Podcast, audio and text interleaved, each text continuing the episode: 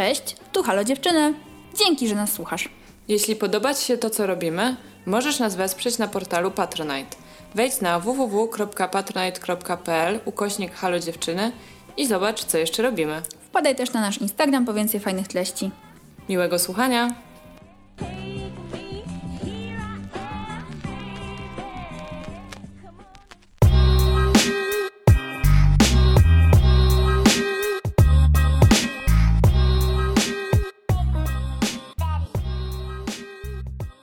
Cześć, ja jestem Zosia. Cześć, ja jestem Ula. I to jest nasz podcast. Halo dziewczyny!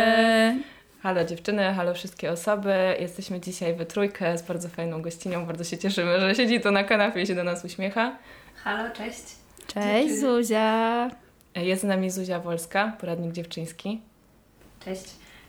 No, powiedz kim jesteś, Ja Zuzia. jestem, e, zajmuję się fizjoterapią uroginekologiczną, czyli pracuję z mięśniami na miednicy na co dzień. Super. I właśnie sobie o tym dzisiaj porozmawiamy.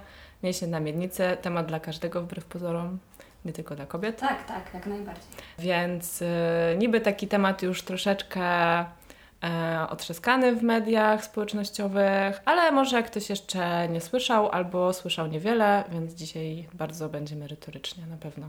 Myślę, że dużo jest mitów na temat mięśni na miednicy, że, że sam temat jest już jakoś tam oswojony i dużo osób słyszało, że są takie mięśnie, ale, Mhm.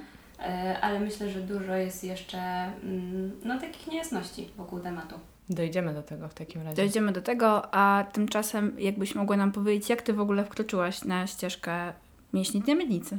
W sumie to długo się zastanawiałam, co chcę robić po studiach, dlatego że wiedziałam, że muszę sobie wybrać jakąś działkę, że teraz fizjoterapia już jest tak szeroka, e, że nie sposób się zajmować wszystkim.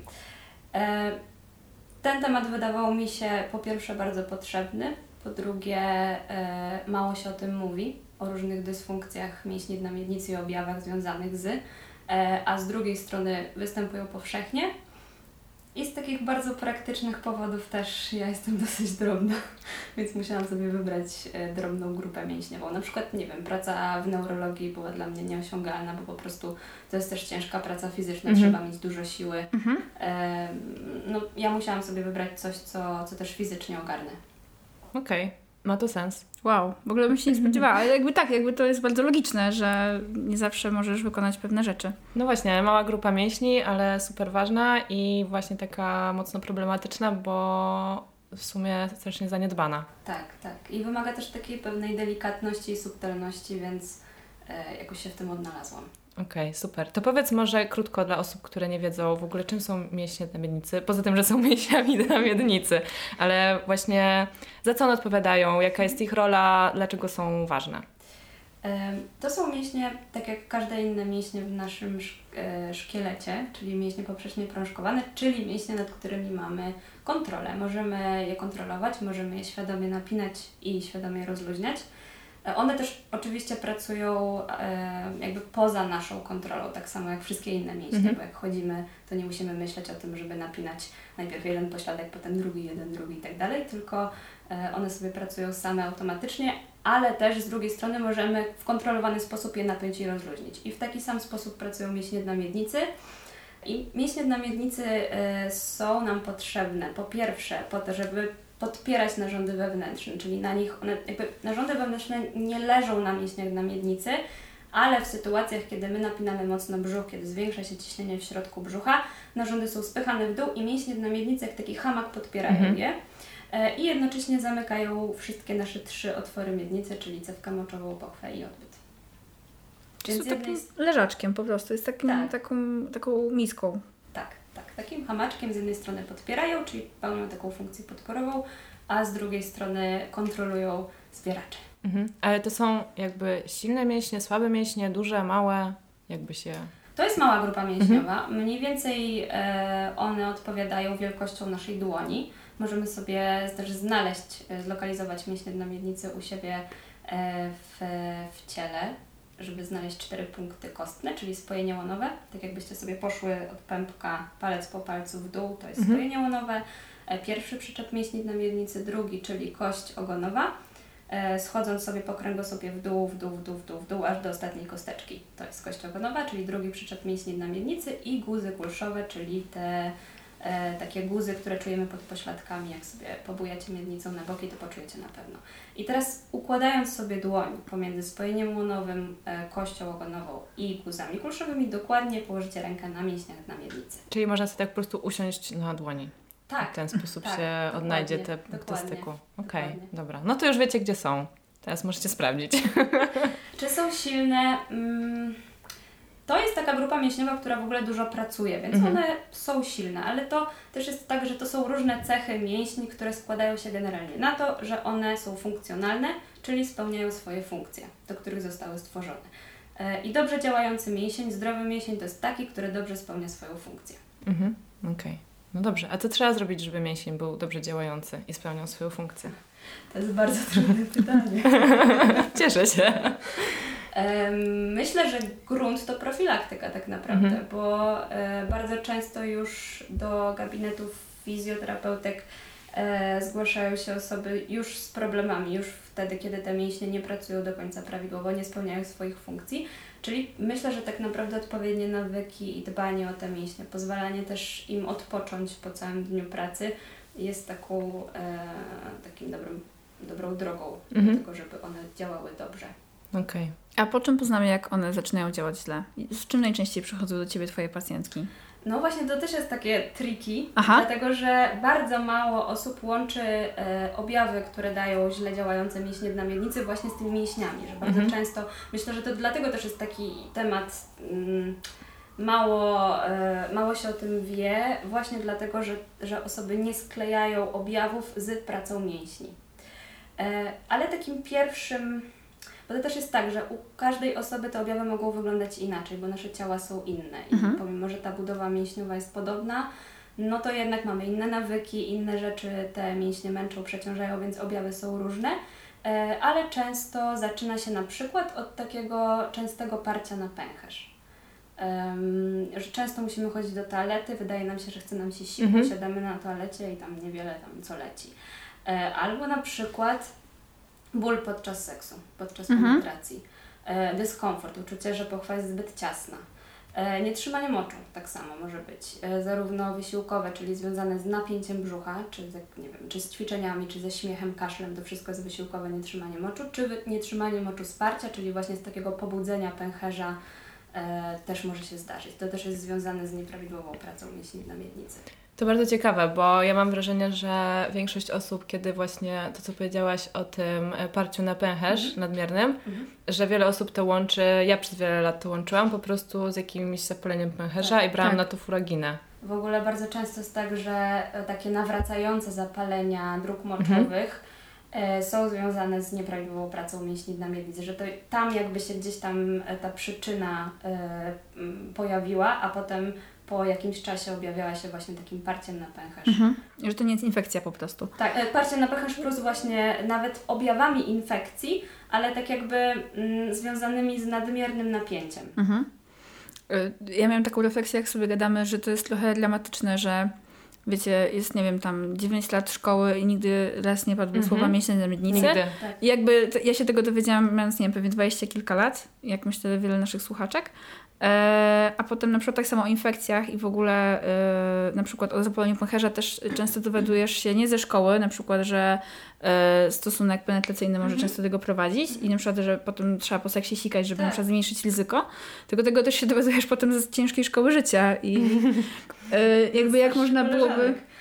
Na przykład, tak? Albo na przykład jak masz, wiesz, ileś tam lat i szukasz pośpiesznie w Google, coś jest. E, I to wiadomo, lepiej tego nie robić, bo można znaleźć jakieś słabe rezultaty. Ale jestem ciekawa właśnie, co my w takim razie możemy robić, żeby okej, okay, wyłapywać u siebie na przykład te objawy, o których teraz powiedziałaś i próbować je łączyć, że faktycznie jak bierzemy te tapsy albo pijemy tu żurawinę i cytrynę, to jednak nie działa, więc to może być ten kierunek. A w jakich jeszcze momentach nam się powinna zapalić taka czerwona lampka? Że to przyczyną są mięśnie Na miednicy. przykład, żeby w ogóle pójść i obadać temat, bo też mi się wydaje, że mamy takie podejście, że póki wszystko działa, to jest ok, Mhm. i dopiero się interesujemy tematem, jak no, coś się psuje. No tak, no normalnie nie chodzimy do lekarza, jak jesteśmy zdrowi, tak? I tak samo nie chodzimy do fizjoterapeutek i do fizjoterapeutów, Mhm. jak jesteśmy, jak nas nic nie boli, nie? To błąd. Bo tak jak na przykład u dentysty, no jednak się chodzi na przeglądy i ma to sens. Się chodzi albo się nie chodzi. No tak. Ja byłam w tym tygodniu dentysty. Ja idę w październiku, już mam zapisane w kalendarzu, że muszę iść, bo wiele lat nie chodziłam i na szczęście nic mi się nie stało, ale pani e, higienistka mi powiedziała, że tu trochę jeszcze i zęby by mi wypadły. To jest jakaś motywacja. To jest motywacja, tak. To można było się pokusić o pytanie, co zrobić, żeby mieć jednamienicy, no nie wypadły. O, Ale- no. Mogą... To jest bardzo dobre pytanie, ale chciałam powiedzieć, że gdybyś zapytała, co by zrobić, żeby narządy nam nie wypadły, No. to bym już mogła odpowiedzieć. No bo jakby, ponieważ mięśnie na miednicy podpierają te Tak. narządy, no to rzeczywiście jest taki problem czasami z obniżeniem narządów. E, I też wtedy to jest związane z e, taką nieprawidłową pracą mięśni na miednicy. Ale to jest temat może mniej, nie wiem, mniej taki chodliwy. Mhm. Też jest ważny, oczywiście nie chcę gdzieś tam unieważniać teraz, ale myślę, że e, jest to raczej mm, problem osób, nie wiem, 50-60 plus. Tak, w starszym wieku. Mhm. Ja miałam członka rodziny, który miał na przykład właśnie potem z tym Mhm. problem już w bardzo podeszłym wieku. No, no, no. I to jest straszne. To jest po prostu To straszne. jest straszne i to jest też straszne, że nikt o tym nie mówi. Tak, ja się, do, E, tak, ja się też dowiedziałam, bo taka sytuacja zaszła. Nie wiedziałam, że w ogóle y, ludzki Mhm. organizm jest zdolny do wypuszczenia organu. Tak, no bo mamy jakby przez pochwę, jakby przez pochwę to wszystko Tak. może tam wypaść. Znaczy wypaść nie może się obniżyć, natomiast jeżeli wypada, to już było, obni- to już było uszkodzenie więzadeł narządów. E, I często to są urazy okołoporodowe, co ciekawe, że to się dzieje w porodzie, że macica jest jakby zawieszona na takich sznureczkach, ona nie leży na mięśniach na miednicy, jak mówiłam wcześniej. I podczas silnego parcia, podczas trudnego porodu może być naderwane więzadło, tak jak więzadło w kolanie. Mhm. E, tylko że nikt tego nigdy nie badał i jakby dopiero objawy są w okolicach 60, znaczy nawet później 70, 80 czy 60 Mhm. czasami. E, no tylko, że ten uraz był tak dawno temu, że już niewiele można zrobić i tak naprawdę no to jest sytuacja bardzo, bardzo, bardzo taka no niefajna. No, bardzo niefajna. Jest, ekstrema, jest ekstremalna, jest naprawdę. ekstremalna i też jakby mówię nie, niefajna w sensie takim, że jest mało, e, bardzo mało się o tym mówi i niezaopiekowane są te osoby po prostu Mhm, trochę. okej. E, Ale ty zapytałaś wcześniej jeszcze o coś, O tą czerwoną lampkę. o to, kiedy powinnyśmy e, się zgłaszać Mhm. ogólnie. Ja uważam, że najlepiej po prostu profilaktycznie, żeby Mhm. też zobaczyć, gdzie są te mięśnie. Co to znaczy skurcz mięśni na miednicy, a to, co, co, co to znaczy relaks, bo e, nam się często wydaje, że jest wszystko spoko, a tak naprawdę my chodzimy z super napiętym mięśniem na miednicy, znaczy mięśniami na miednicy. I podczas badania często mam taką sytuację, że skurcz jest spoko jeszcze, dziewczyny Mhm. tam lekko napinają, a potem ja proszę o relaks i Nic się nie dzieje. no, nie Jest idzie. trochę mniejszy skurcz. Jest trochę mniejszy skurcz, no. e, także z tym relaksem w ogóle wszyscy mamy problem.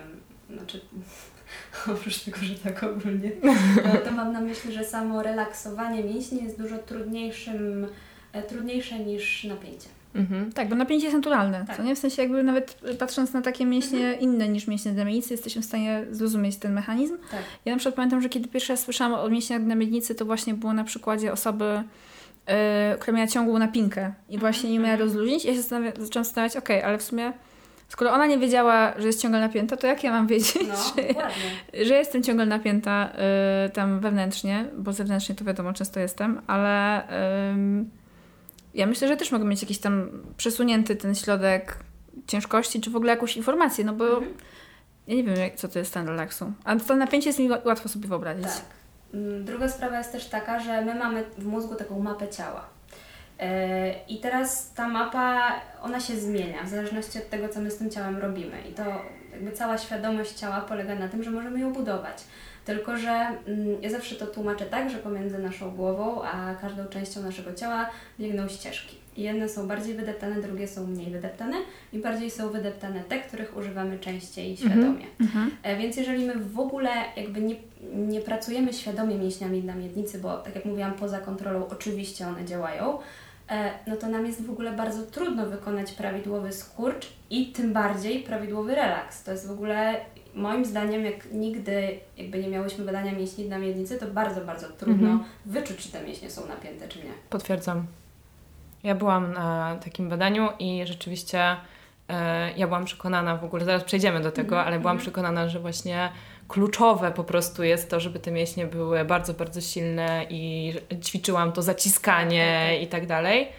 A właśnie ten relaks był e, bardzo trudny i ja od niego musiałam zacząć, a ja myślałam, że tam będę właśnie popisywać się, jak silne te mięśnie mam, a no niestety wyszłam na tarczy stamtąd, ale przynajmniej z właśnie z większą świadomością, no i jakimś tam zestawem e, ćwiczeń do zrobienia w domu. I do tego, żeby właśnie, tak jak powiedziałaś, wydeptać sobie tą tak, ścieżkę tak. wreszcie. E, no i miałam przyjemność uczestniczyć w warsztatach, które Zuza prowadziła na wyjeździe. I e, to jest super. Jakby jak już człowiek się rzeczywiście wczuje w to i zaczyna tak nawet właśnie czuć, że on jest, jakby ja już wiem, kiedy one są mhm. napięte mniej więcej. No, najczęściej to odczuwam przed okresem. No to właśnie, że możesz zrobić kilka różnych ćwiczeń i lepiej się po nich czujesz, to jest po prostu hit. No tak jak, nie wiem, ćwiczenia na bolącą szyję, nie? Tak, Czy bolący, dokładnie. nie wiem, nadgarstek. E, wszystko to są mięśnie i trzeba dać im trochę luzu. I też mięśnie są bardzo plastyczne. W sensie to jest taka tkanka, która jest super wdzięczna do pracy, bo one, one są reaktywne po prostu i to, mhm. co, to, co my jakby im dajemy, to one oddają. No dobra, e, ja chciałam Ciebie zapytać jeszcze, e, no bo kwestia właśnie rozmawiania o mięśniach na miednicy, tak jak sama powiedziałaś, dosyć niezagospodarowana, to jest działka jeszcze niszowa i dlatego postanowiłaś tam wskoczyć i super, że to zrobiłaś. Ale powiedz mi, czy jest tak, że się jednak już coraz więcej o nich słyszy, że one trochę się przybiły do mainstreamu? E, czy jeszcze jesteśmy w lesie? I czy na przykład e, gdzieś indziej niż w Polsce, może wiesz, jest to bardziej jakiś taki uświadomiony temat, nie wiem, częściej poruszany w mhm. edukacji czy cokolwiek? Mhm. No myślę, że jest tak, że coraz więcej rzeczywiście się o tym mówi, że w przeciągu ostatnich trzech lat to jest naprawdę bardzo duży rozwój tego tematu. Jest po, jakby bardzo dużo nowych terapeutek e, mhm. zaczęło działać w, w tej dziedzinie. E, I ja też coraz więcej słyszę od dziewczyn o mięśniach na miednicy w ogóle jakby niezwiązanych z fizjoterapią. E, więc, więc widzę to, że to gdzieś tam wieść się niesie generalnie. Natomiast tak jak mówiłam, problem jest taki, że jakby wiemy, że mięśnie na miednicy są, natomiast na tym ta wiedza się mhm. kończy zasadniczo. Mhm. Albo tak jak Zosia mówiłaś, w kontekście mięśni na miednicy mówi się o wzmacnianiu, że one mhm. są zła, słabe i trzeba wzmacniać, wzmacniać i tak dalej. E, więc myślę, że z jednej strony temat jest coraz bardziej chodliwy, coraz więcej o tym słyszymy, coraz więcej się o tym mówi. Z drugiej strony Myślę, że inaczej podchodzimy do swojego ciała i że jakby mniej trochę stawiamy sobie wymagań, a więcej chcemy rozumieć. Mhm. Mm, myślę, że też kobiety w ciąży są takimi, takim środowiskiem, które ten temat mięśni na miednicy dosyć szerzy między sobą mhm. i na wizytach dowiadują się, że to nie jest tylko temat okołoporodowy, ale w ogóle ważny mhm. temat i dają znać swoim koleżankom. Więc myślę, że to się tak z różnych, jakby, że różne czynniki wpływają na to, że ten temat jest coraz bardziej popularny w Polsce. Natomiast 7 lat temu, to może na, nie wiem, na palcach jednej ręki mogłabym policzyć dosłownie specjalistów w Polsce. Mhm. E, którzy się zajmują. We Francji jest tak, że tam od ponad 30 lat mhm. E, fizjoterapia uroginekologiczna śmiga. Oni tam nazywają to e, fizjoterapią krocza. Chyba ja nie znam francuskiego, więc tylko tak mhm. jest takie tłumaczenie. I tam jest tak, że po porodzie kobieta ma trzy refundowane wizyty, jeżeli coś się dzieje. Ma ich 10 refundowanych, a jeżeli odmówi i w przyszłości będzie wymagała jakiejś interwencji chirurgicznej, ginekologicznej, to będzie musiała to pokryć z, własnej, z własnej kieszeni. Okay. W związku z tym wszystkie Wszystkie to wow, no. niesamowite. Dla nich w ogóle to też jest ważny temat i to jest tak, że ich mamy chodziły, mm -hmm. one chodzą. To jest w ogóle zupełnie luźny temat. To nie jest tak, że się ukrywają z tym, że chodzą mm -hmm. do fizjoterapeutki uroginekologicznej po coś, tylko po prostu dbają o całe ciało, również o mięśnie na miednicy. Super. Dla mnie w ogóle to, że właśnie e, ta świadomość, że temat mięśni na miednicy to nie jest coś okołoporodowego, tylko to jest po prostu kluczowe w momencie, kiedy jakby ty musisz mięśniami wypchnąć z siebie człowieka i ludzie jakoś tego nie łączyli z tymi mięśniami, które są po prostu tam. To jest dla mnie szok. Naprawdę to jest szok. Dokładnie. Też jest tak, że poród jest dlatego taki trudny. Znaczy, oczywiście no, też nie chcę wszystkiego na y, garb mięśni na miednicy, ale no, dziecko przechodząc przez pochwę, przechodzi przez mięśnie na miednicy i pochwa sama w sobie jest rozciągliwa, ona by spokojnie się rozciągnęła, mhm. szybciutko, ona jest cieniutka jak jedwabna chustka. Natomiast mięśnie na miednicy, one trzymają mocno, mają jakieś tam swoje napięcie i dziecko musi się przez nie przepchnąć i to jest ten najtrudniejszy i najbardziej bolesny moment porodu. E, więc to, że wcześniej w ogóle się o tym nie mówiło, no. też, też jest dla mnie jakąś abstrakcją na ten moment. I rozumiem, że wtedy najważniejsza jest relaksacja właśnie, żeby jak najbardziej tak, ułatwić tą tak, tak, tak, ciężką drogę. Tak. Tak, i myślę, że tutaj jeszcze wracając do tematu popularyzacji tematu, e, mięśnie na miednicy, to dobrą robotę robią też położne, które mhm. jakby kierują pacjentki do nas, do fizjoterapeutek uroginekologicznych, a potem one rozsyłają wieści po swoich tam koleżankach. No jasne, jakby fajnie, tylko z drugiej strony sobie myślę, że jeśli to jest nadal w Polsce taki niszowy mm. temat, to też dostęp do takich specjalistek jest mocno ograniczony do większych miast. Totalnie tak. I kobiety, no w ogóle już pomijając to, że y, mamy w Polsce do czynienia z wykluczeniem komunikacyjnym i wiele osób ma bardzo daleko po prostu do szpitala oraz nie ma bezpośredniego do niego dojazdu, to w ogóle właśnie, że no że nie jest to takie jeszcze wszystko fajne. I że nadal to jest taka dosyć bańkowa wiedza. Zdecydowanie tak.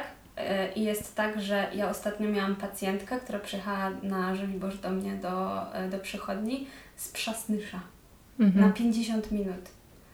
E, no, jakby ja powiedziałam jej, że, że poszukam kogoś tam w okolicy, bo rzeczywiście no, nie wyobrażam sobie jechać. Regularnie robić takiej tak, trasy. No, i, no i to zdecydowanie powinna być totalnie dostępna y, dziedzina fizjoterapii wszędzie, bo naprawdę wszędzie jest potrzebna i też tak naprawdę taka, no właśnie, fizjoterapia traktowana jako profilaktyka mhm. da super efekty, bo potem te pacjentki nie będą wracały no właśnie na operacje, na jakieś zabiegi chirurgiczne i tak dalej, więc to też jest tańsza opcja tak naprawdę.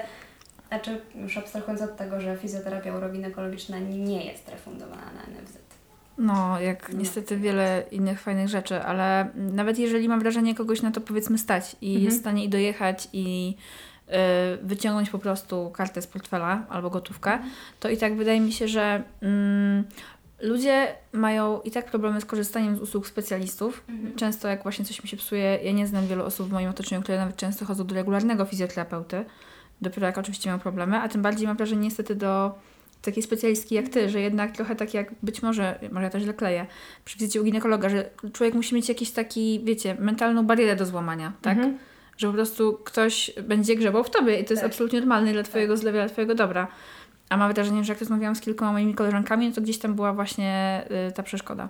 No to ja ze swojego doświadczenia powie mogę powiedzieć, że y, 45-minutowa wizyta u fizjoterapeutki uroginekologicznej jest dużo przyjemniejsza niż y, 3-minutowe badanie u ginekologa. I to nie chodzi o jakieś takie, wiecie, kurczę, jakąś erotyczną przyjemność, tylko po prostu to jest bardzo delikatne badanie.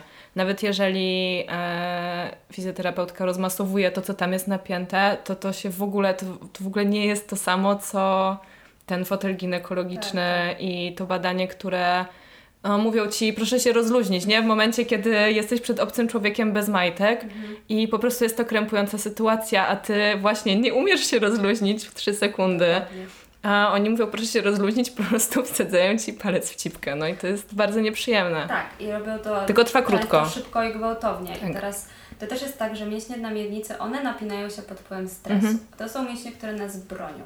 W związku z tym, jak siedzimy na tym fotelu ginekologicznym i już wiemy, co, co, co nas, czeka, czeka, to mięśnie po prostu to nas obronić i się napinają. A i wtedy słyszymy, proszę się rozluźnić. A potem jest fu, fu, i są dwa ruchy, kiedy najpierw palec, potem ziernik. I jakby to jest tak, jak mówiłam wcześniej, że mięśnie są reaktywne i tak jak z nimi działamy, to one odpowiadają. Mhm. Im szybciej i mocniej, no bo tak naprawdę wkładanie czegokolwiek do pochwy, czy penetracja podczas seksu, czy przy badaniu ginekologicznym wkładanie, nie wiem, palca czy, czy wziernika, to jest rozciąganie mięśni na miednicy. W związku z tym, jeżeli my to zrobimy szybko i gwałtownie, to one równie szybko i gwałtownie się, się napną w odpowiedzi, bo to jest tak działa neurologia i tak działa dobrze działający mięsień, że e, na rozciąganie reaguje skurczem. Mhm. W związku z tym, jak robią to szybko i mocno, to się równie szybko i mocno napnie.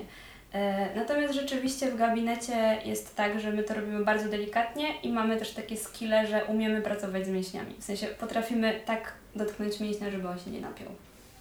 w odpowiedzi.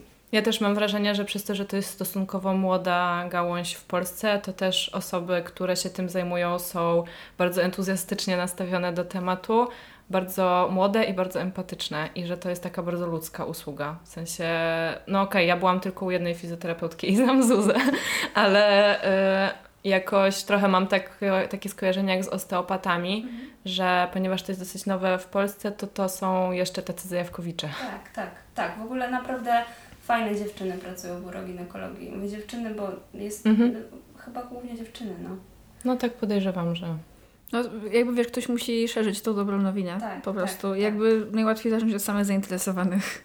I też bardzo dużo fizjoterapeutek uroginekologicznych dlatego jest tak zajarane, bo one na sobie przetestowały, mm -hmm. że to działa. Mm -hmm. Ja też przecież kiedyś nie byłam fizjoterapeutką uroginekologiczną i e, moje, moim pierwszym zetknięciem z takim badaniem, ja nie poszłam do fizjoterapeutki uroginekologicznej, tylko pojechałam na kurs po mm -hmm. studiach, bo to jest tak, że jakby potem musi, musimy jakby skończyć kursy specjalistyczne, żeby pracować w tym.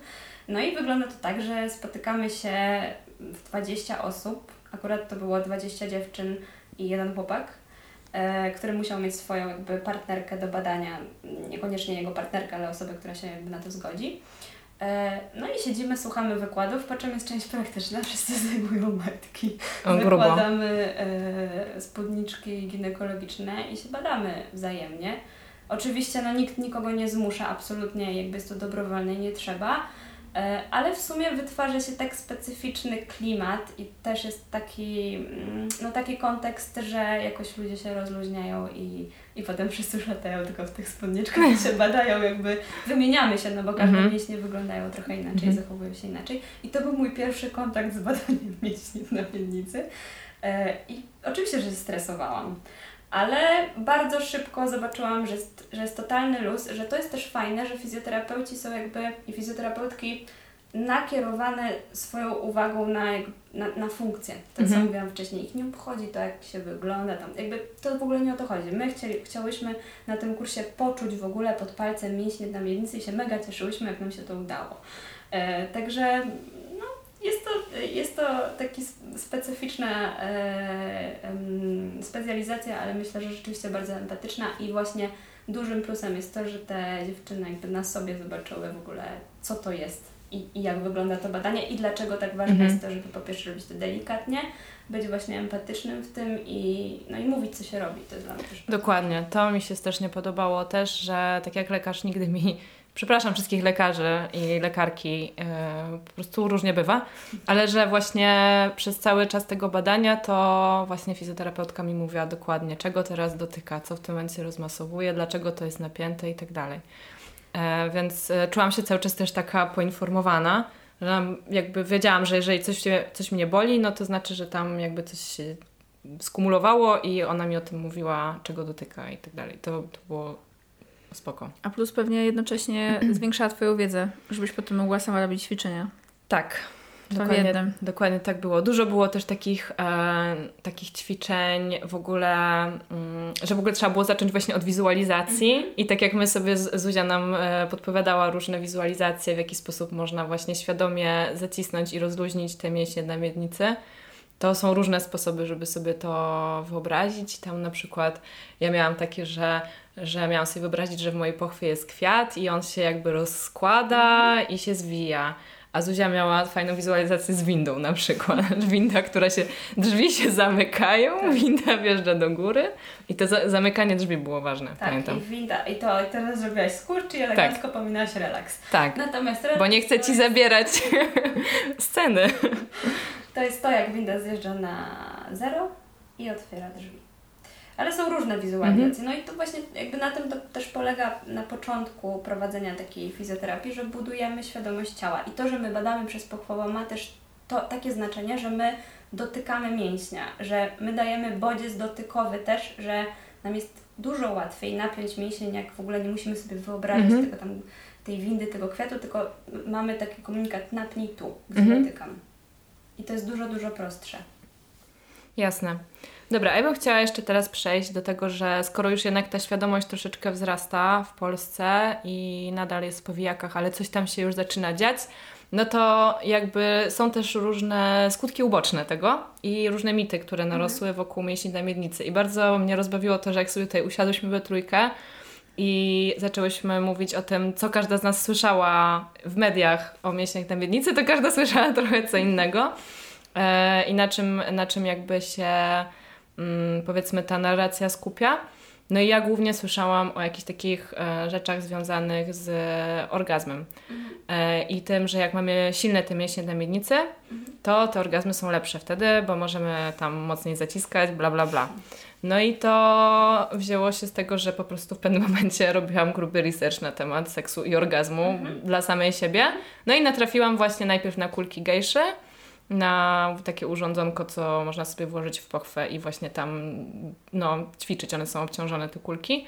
Albo takie, kupiłam sobie takie jajko kryształowe, e, które po prostu jest bardzo ładne. E, no ale niespecjalnie mi się przydało, bo nie bardzo wiedziałam, co z nim Są zrobić. duże w ogóle strasznie. Wiesz co? Są w różnych rozmiarach. Okej. Możesz sobie wybrać. Jak kubeczki. Bo Jak kubeczki Znaczy, menstruacyjne. Chodzi mi o to, że jakby mięsień nie... Jak my coś wkładamy do pochwy, no to mięśnie się rozciągają. Mhm. Jak dobrze rozciągniemy mięsień, to nam jest strasznie trudno wygenerować wtedy skurcz. Więc też jakby ćwiczenia z czymś, co jest bardzo duże, trochę bez sensu jest. Dobra, ale zadaję przede wszystkim pytanie, czy warto? Czy w takim razie kupowanie tych kulek i czegokolwiek jest spoko, czy nie? Znaczy kupić można i używać jako, nie wiem, gadżet erotyczny albo urozmaicenie w sypialni, to spoko. Tylko jeśli chodzi o ćwiczenia i, i ćwiczenie z kulkami gejszy, no to jest bez sensu. Dlatego, że kulki gejszy to tak naprawdę jest obciążenie dla mięśni na miednicy. To jest tak jak hantel dla bicka. Mhm. I teraz tak, jeżeli mamy osobę, która dobrze ćwiczy mięśnie na miednicy i mm, ma problem z obniżoną siłą i jest łatwiej jej wyczuć jakby skurcz z kulką gejszy, no to wtedy spoko możemy poradzić, żeby sobie tą, tą kulkę gejszy y, używała, ale to jest tylko w warunkach takich, że jest to pod kontrolą fizjoterapeutki uroginekologicznej i jest to po coś Mhm. z jakimś zamysłem. Tak jak powiedziałam wcześniej, czasami jest nam łatwiej, jak mamy coś w pochwie, w sensie takim, że mamy bodź dotykowy, więc czasami z kulką jest po prostu prościej, ale wtedy też ćwiczy się na przykład na leżąco, żeby ona nie obciążała Mhm. Grawitacyjnie jeszcze. Dokładnie. No właśnie, a w artykułach wszystkich, e, które czytałam ten temat, była taka rada, żeby na przykład sobie z nimi sprzątać mieszkanie, nie? Albo pójść na spacer sobie, To 15, wypad- 15-minutowy. wypadną 100%. Ja od razu mówię, nie róbcie tak, bo wypadną Wam na środku ulicy. Wiecie, bo to po prostu aż rodzi pytanie, czy wiesz, ten orgazm miał być lepszy, ale dla kogo? Dokładnie. Bo to jest moim dokładnie. zdaniem jakby takie Dokładnie mega... No Kosmo nie odpowiedziało na to pytanie. Ja myślę, że tam ktoś, wiesz, mógł mieć Jakiś- nieczyste, nieczyste intencje, Tak. bo... Yy, Na pewno nie dla, dla dziewczyny. no Teraz, właśnie. No, też bym chciała wrócić do, do tych orgazmów, ale jeszcze kończąc Mhm. temat kulek gejszy. E, jeżeli mamy na przykład osłabione mięśnie na miednicy, to teraz pytanie, czy najlepszym ćwiczeniem będzie właśnie dobieranie obciążenia. Czy jeżeli mamy zanik, nie wiem, biceps, bicepsu po, nie wiem, unieruchomieniu w gipsie, Mhm. no to na pewno nie pierwszym ćwiczeniem, które da nam fizjoterapeuta, to będzie ćwiczenie z handlem. Tylko zaczniemy od prostszych ćwiczeń. E, tak samo, jeżeli mamy nadmiernie napięte mięśnie na miednicy, to teraz pakowanie kulki gejszy do nadmiernie napiętych mięśni na miednicy spowoduje tylko to, że one się jeszcze bardziej napną. Mhm. Bez sensu. Najbardziej mnie śmieszyły reklamy na nietrzymanie moczu e, i e, że, że to była reklama leku na nietrzymanie moczu, wysiłkowe, czyli pod wpływem napięcia mięśni brzucha, więc naprawdę nie wiem, jak te tabletki miały zadziałać Mhm.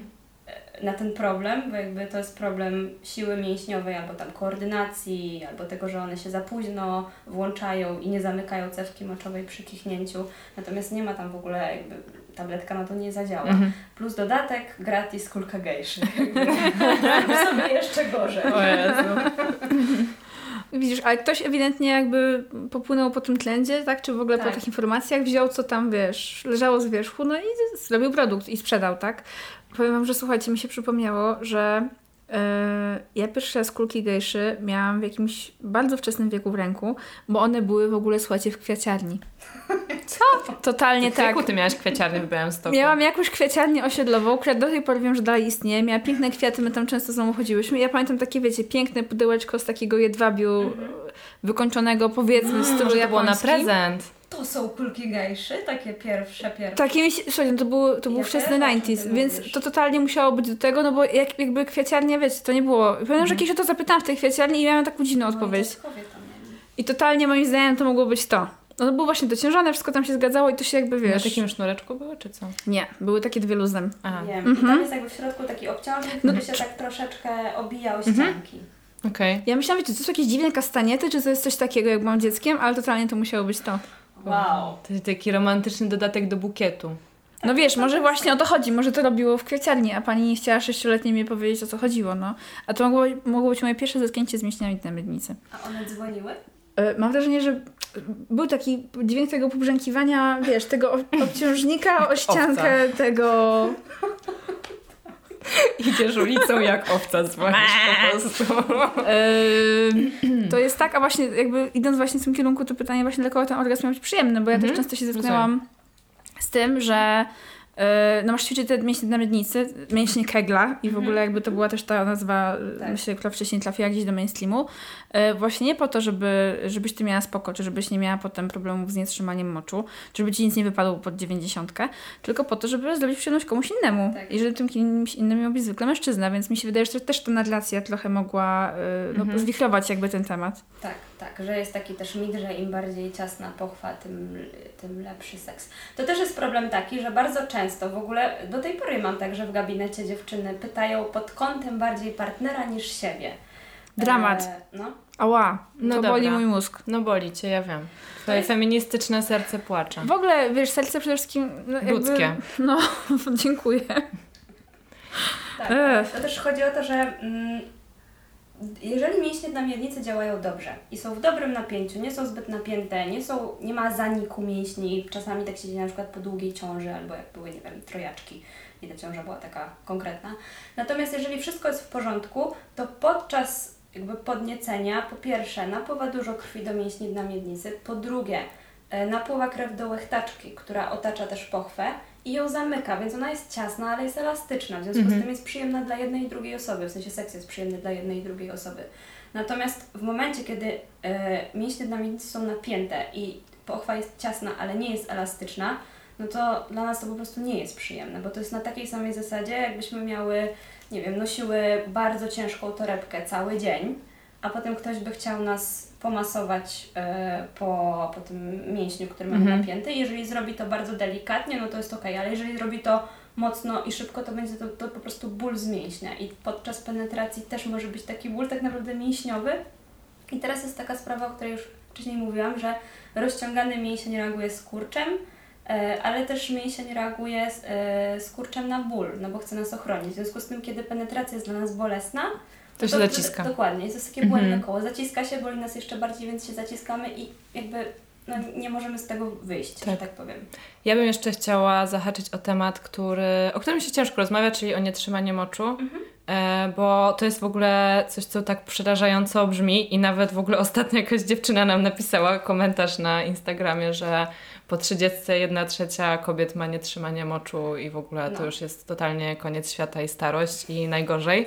E, no i właśnie również e, szukając informacji na ten temat natrafiłam też na to, że właśnie no trzeba zaciskać, zaciskać, zaciskać, zaciskać, to tam ta kropla moczu, nawet jedna po prostu nie wypadnie. Po czym też w gabinecie się dowiedziałam, że no mój problem jest właśnie totalnie odwrotny. Ja mam wszystko tak spięte, że Tak. to powoduje problemy. Dlatego, że jeżeli wyobrazimy sobie cewkę moczową jako taką rurkę, słomkę i teraz e, wokół niej jest mięsień, taki okrągły i on zaciska się zamykając tą słomkę i otwiera się otwierając. E, W momencie, kiedy wyobrazimy sobie, że ten mięsień jest taki sztywny i napięty, no to on nie będzie po pierwsze tak szybko działał, więc nie zamknie się w pełni i na przykład jedna kropla moczu ucieknie, albo może być tak, że napięty mięsień nie zrobi e, skutecznego skurczu, czyli nie domknie do Mhm. końca e, cewki moczowej i też e, jakby kropla moczu wypłynie, ale to co, to co powiedziałaś wcześniej, że tam po 30 jedna trzecia e, kobiet nie trzyma moczu jest jeszcze gorzej i potem będzie jeszcze gorzej, Mhm. to też jakby dla mnie też jest bardzo ważne to, żeby pamiętać o tym, że nasze ciało jest reaktywne 24 godziny na dobę. I nawet jeżeli teraz mamy tak, że nie trzymamy moczu, to nie znaczy, że już zawsze będziemy nie trzymać moczu, że teraz prawdopodobnie dzieje się coś, że te mięśnie nie działają tak jak trzeba. I trzeba zobaczyć co i dać im to, czego one potrzebują. Jakby jeżeli boli nas kolano, to to nie jest tak, że my siedzimy i mówimy fuck, nie no, masakra. Do końca świata będzie bolało mnie kolano. Będzie nie bolało kolano. Tylko idziemy do fizjoterapeuty, bo chcemy mieć problem z głowy. Mhm. A rzeczywiście myślę, że tutaj wracam do tego, co mówiłam na początku, że, że dziewczyny nie sklejają, że nietrzymanie moczu brzmi strasznie, ale jeżeli sobie wyobrazimy jakby tą, ten mechanizm, dlaczego tak się dzieje, no to, to nie jest już takie przerażające. Po prostu mięsień jest napięty i nam nie zamyka jakieś rurki, no i tyle. Ale jest to jednak taki e, temat tabu, nie? Jest Bo właśnie nietrzymanie moczu brzmi jakbyś po prostu musiała chodzić w pieluchach. Myślę, że to jest taki problem też e, społeczny, Mhm. jeżeli mogę tak powiedzieć. W sensie takim, że no nie wiem, siedzimy i rozmawiamy o różnych swoich problemach, że tutaj mieliśmy kontuzję na nartach i w ogóle zerwaliśmy sobie więzadło, a tutaj ja złamałam rękę, bo płynąłem na kajcie, a co mam powiedzieć? No a ja sikam w majtki jak. No tak. Jakby to, to, to po pierwsze, e, a po drugie jest też tak, że no to się wiąże też z jakimś zapachem na przykład, jakby, tylko że właśnie my, moim zdaniem najbardziej mrozi nas to, że myślimy, że to już, że to jest nasz problem i on już z nami będzie na Mhm. zawsze, a nie, że coś chwilowo nie działa w naszym ciele i musimy zrobić coś, żeby działało. No dobrze, to może jak możemy dbać o te mięśnie na miednicy, żeby właśnie działało? Od czego możemy zacząć w takim naszym procesie? Od dobrych nawyków codziennych. Na przykład nawyków toaletowych dobrych, czyli żeby ani nie chodzić na zapas siku, czyli żeby w ogóle wyzbyć się jakichkolwiek nawyków, które mamy związanych z pracą pęcherza. Ja na przykład sobie głupio zrobiłam tak, że jak wracam do domu, znaczy teraz już staram się tak nie robić, wychodzę z tego, ale nie jest prosto, e, że jak wracałam do domu, to od razu szłam zrobić siku Mhm. nieważne tam, czy mi się chciało, czy nie. E, I teraz efekt jest taki, że naprawdę ja wracam do domu, mam pusty pęcherz, wszystko jest spoko, wkładam klucz do zamka i po prostu mój pęcherz natychmiast się napina i ja muszę biec, bo ma, po prostu no, prawie, że mam nietrzymanie moczu sparcia. Naprawdę. Muszę przebierać nogami, żeby się nie zsikać. Czyli sama zrobiłaś się psa Pawłowa. Tak, dokładnie, bo nasz, nasze, nasz pęcherz i nasze dno miednicy jest, jest, jak, jest jak pies. Zresztą nie bez powodu możemy się nauczyć e, robić siku na, na zewnątrz, a nie w domu. Pęcherz możemy trenować, Mhm. więc uważajmy, czego go uczymy. Mm. Bo jeżeli, jeżeli właśnie chodzimy mm, na zapas, no to on zacznie dawać znać częściej, że chce siku.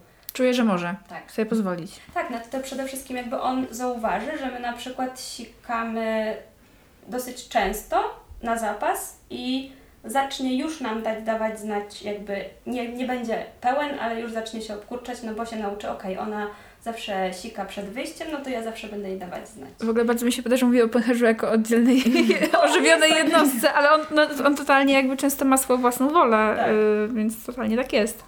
A przy tych nawykach właśnie odnośnie pęcherza, czy na coś jeszcze powinniśmy zwrócić uwagę? Tak, żeby z drugiej strony też nie przetrzymywać zbyt długo, bo znowu się nauczy, bo znowu będzie tak, że jeżeli będziemy robić siku przy wypełnieniu, nie wiem, pół litra pęcherza, no to on zacznie dawać znać przy pół litra, bo wcześniej jakby nie reagujemy, więc po co on tam się będzie produkował, jak i tak go olewamy generalnie. Albo i nie. Ale też to jest też tak, że wtedy trochę e, taki pęcherz zacznie się zachowywać jak taki sparciały balon, czyli on się nie będzie efektywnie obkurczał, czyli nie będzie w mm, moczu wypierał z siebie, czyli no, będzie, może być jakieś tam małe zaleganie moczu, które nie jest ok, no bo powoduje, jakby zwiększa ryzyko infekcji. Mhm. E, co jeszcze? Ważna rzecz, żeby jak robimy siku, to mamy się rozluźnić. W sensie oddawanie moczu ma być e, czynnością bierną. Siadamy na toalecie, puszczamy luźno mięśnie na miednicy i nie przemy, nie przyspieszamy strumienia moczu, a bardzo często dziewczyny to robią, bo się spieszą, więc nam napinają brzuch i, i wysikują się tak na siłę. E, też nie ćwiczymy mięśni na miednicy, jak sikamy. No bo mechanizm wygląda tak, że pęcherz się obkurcza, do miednicy się otwiera. A w momencie, kiedy pęcherz się obkurcza, a my zaczniemy mu cały czas zamykać drogę, to on w ogóle zwariuje. Em, ważna rzecz jest też taka, to w ogóle się dowiedziałam od mojej pacjentki, ja nie wiedziałam, że tak e, dużo osób robi, żeby nie dmuchać nosa w czasie tego, jak się robi siku. Często ludzie mają taki odruch. No bo już siedzisz na tej Tak. toalecie, masz ten papier toaletowy obok i jakby, wiesz, masz mało czasu, więc... To wszystko e, brzmi jak życie Dwie generalnie. pieczenie przy jednym ogniu. Też tam byłam, No więc tak. wiem. Tak, tylko że w sytuacji, kiedy dno miednicy się rozluźnia, no to nie, nie pełni funkcji podporowej. A jak my dmuchamy nos, to na, napinamy brzuch i wszystko jest spychane tu Mhm. bez podporu. Co jeszcze? Co jeszcze? Fajne są takie stołeczki do, podczas wypróżniania, żeby mieć po prostu kolana wyżej niż biodra. Można też nie kupować stołeczka, tylko po prostu sobie wyżej położyć nogi na czymś, ale uwaga nie na palcach, bo często pięty do góry Mhm. lecą, ale to nie jest to samo, bo wtedy napinamy mięśnie, a nie rozluźniamy. Czy coś jeszcze? I fajnie sobie też po prostu e, wieczorami relaksować mięśnie na miednicy. Czyli na przykład robić sobie takie delikatne krążenia miednicą. Możemy sobie wyobrazić, że mamy zegar pod miednicą i jedziemy po wszystkich godzinach zgodnie ze wskazówkami zegara, potem w drugą stronę, tylko tak wiecie, nie jak na WF-ie, tylko jak Shakira. E, Albo w pozycji relaksacyjnej. To jest w ogóle fajna sprawa, żeby się położyć nawet, nie wiem, przed snem, podłożyć sobie dużą poduchę pod miednicę, e, położyć się na plecach, ugiąć kolana, rozstawić szeroko kolana, puścić się luźno, poleżeć tak 3 minuty. Żeby po prostu one odpoczywały. Mięśnie na miednicy są trochę jak żwacze. Pracują dużo, a mało się relaksują. I rozumiem, później musisz tu masować sobie napiętą szczękę, yy, albo masz bruksizm, albo Mhm, coś tak. i okej, no to tak. No, to analogię rozumiem, ale w ogóle powiedziałaś o tych nawykach, no to ja mam wrażenie, że ja mam po prostu, wiecie, co mówiłaś, to ja mam same takie czerwone x w głowie, takie i yy, może bym musiała wyciąć sobie ten fragment z Twoich porad yy, jako oddzielną ścieżkę dźwiękową i po prostu sobie ją regularnie powtarzać. Kiblu lubią puszczać. Na przykład, nie? Tak, Będziesz było ze światłem. taka medytacja. Teraz usiądź i rozluźnij wszystkie mięśnie. Pójść w wodospad. Ale może takie wlepy do... do Tak. Do, do, Wyluzuj, wyluzuj poślady. Zrobię. Nie smarkaj nosa. No, No, Totalnie. kurde, Totalnie, no bo widzisz, jakby, tak jak Zosia mówiła, przed nagraniem jesteśmy takie niby oświecone, a gówno wiemy po prostu, no.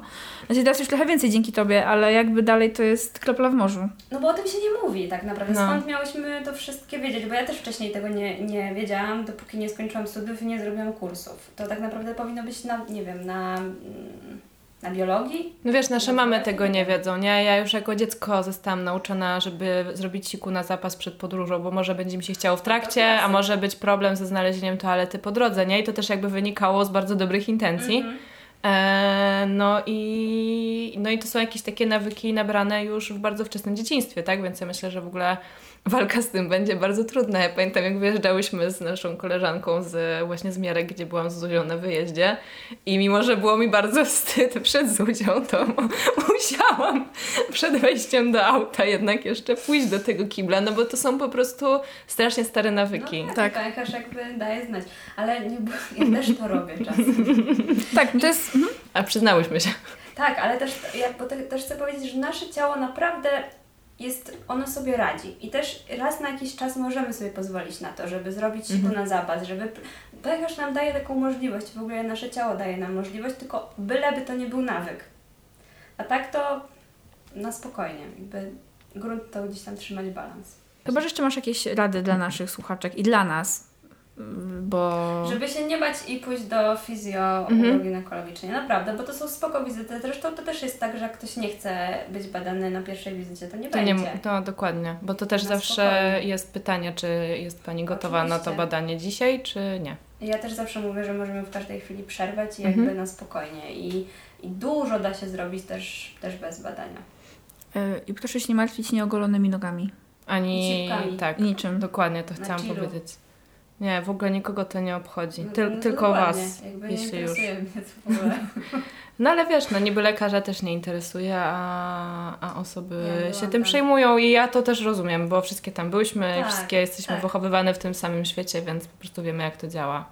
Także, ale tak, e, ja też mogę polecić, po prostu podpisuję się wszystkimi rękami i nogami e, pod tym, że nawet jeżeli właśnie nic Wam nie dolega, to właśnie to jest super moment, żeby pójść i potem nawet jeżeli już coś Wam dolega, no to oczywiście fizjo Wam pomoże, ale no okej, no przynajmniej sobie oszczędzicie, idąc wcześniej, oszczędzicie sobie ewentualnie właśnie jakichś e, problemów właśnie czy bolesnego seksu, czy nietrzymania moczu, czy innych przykrych dolegliwości, które są totalnie odwracalne. Tak, tak, tak, jak najbardziej. E, Jeszcze teraz sobie przypomniałam e, o takich poradach żeby nie chodzić na takie zajęcia fitnessowe na trampolinach, Mhm. bo to nie jest dobre. Po prostu nie jest dobre dla mięśni na miednicy. Tak jak my skaczemy na trampolinie, to mięśnie na miednicy, znaczy to, to nasze narządy skaczą na mięśniach na miednicy. Plus jeszcze wtedy trzeba napinać mocno brzuch i te wszystkie trenerki się strasznie dziwią, że te laski cały czas wychodzą do toalety robić siku, no bo... Więc to, to nie jest zbyt dobre. I uwaga, jak jeździcie na takich rowerach kolarkach, Mhm. bo wtedy się siedzi też na cewce moczowej, szczególnie jak są wąskie siodełka, to wtedy tak naprawdę de facto drugim takim siodełkiem są mięśnie na miednicy, więc jeżeli jeździcie na takich rowerach, to spoko, tylko potem po takiej jeździe na rowerze sobie zróbcie taką pozycję relaksacyjną. Mhm. Super. Jaką pozycję relaksacyjną? Tu z zegarem? Z Shakirą? No, można, albo można na przykład też wejść na mojego Instagrama i zobaczyć tam. No dobrze, to przechodzimy do tej. Teraz jest czas na hamską autoreklamę Zuzi. I Zuzia, możesz zareklamować właśnie, czym się zajmujesz w internecie, Gdzie cię znaleźć? gdzie cię znaleźć fizycznie, w jakim gabinecie, w jakiej części którego miasta. Oraz e, jeszcze, jakbyś powiedziała coś o turnusie relaksacyjnym, bo Przyjemność. jesteś jego organizatorką. Tak I o jest. e-booku. I o e-booku. Masz strasznie dużo Tak. tych dzieci. Faktycznie. Jesteś mam- bardzo- Boże, mój biedny e-book, trochę go zapominałam. Ja cały czas, ja cały czas miałam go z Dziękuję. tyłu głowy.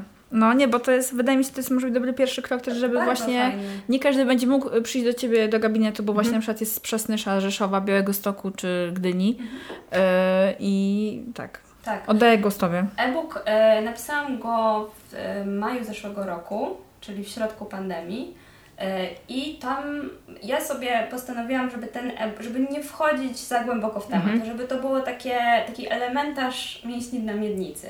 E, Co powinnyśmy wiedzieć, wszystkie najważniejsze informacje i myślę, że tam to wszystko jest. I myślę, że te, no, takie pierwsze zapoznanie się z tematem to jest super opcja. Tak, zachęcam do zakupu, jest bardzo niedrogi, a mm, na, pewno, na pewno się dużo z niego dowiecie, bo po prostu właśnie to jest ta zaniedbana gałąź naszej edukacji. Jest tam też propozycja kilku ćwiczeń fajnych, które można sobie porobić. Tak jest. E, No i gdzie jeszcze Cię znajdziemy? No i Instagram Poradnik Dziewczyński, e, czyli moje takie chyba najbardziej, znaczy naj, najdłuższe dziecko. mogę Najstarsze. Tak najstarsze, dziękuję. Najstarsze dziecko. E, ja tam wrzucam raz na jakiś czas e, tematy około uroginekologiczne i, i też, czasami też wrzucam właśnie jakieś proste mm, porady na temat mięśni na miednicy, pozycje relaksacyjne. E, A jeśli chodzi o gabinety, to zapraszam do Warszawy w trzy miejsca. Na Saską Kępę na Nobla 14 jest osteoklinika, gdzie przyjmuję. E, W stanie skupienia na Placu Zbawiciela to jest taka szkoła jogi i tam jest taki mały gabinecik osteopatyczny i ja w nim też przyjmuję. Przez stronę spokojnie można się zapisywać. E, Jest tam kontakt do mnie i jeszcze na Żoliborzu na Powązkowskiej jest taka przychodnia e, Family Clinic też tam przyjmuję. Ale tak naprawdę docelowo bardzo bym chciała mieć swoje gabinety, swoje miejsce. To się na pewno wydarzy. I wtedy dam znać. Dobra, i daj znać jeszcze co z tym turnusem. A, i turnus relaksacyjny powstał em, z, takiego, z takiej potrzeby prawdziwego, zdrowego, dobrego odpoczynku bez ciśnienia. E, I współtworzę go ja i moja e, przyjaciółka, która jest psychoterapeutką i instruktorką jogi.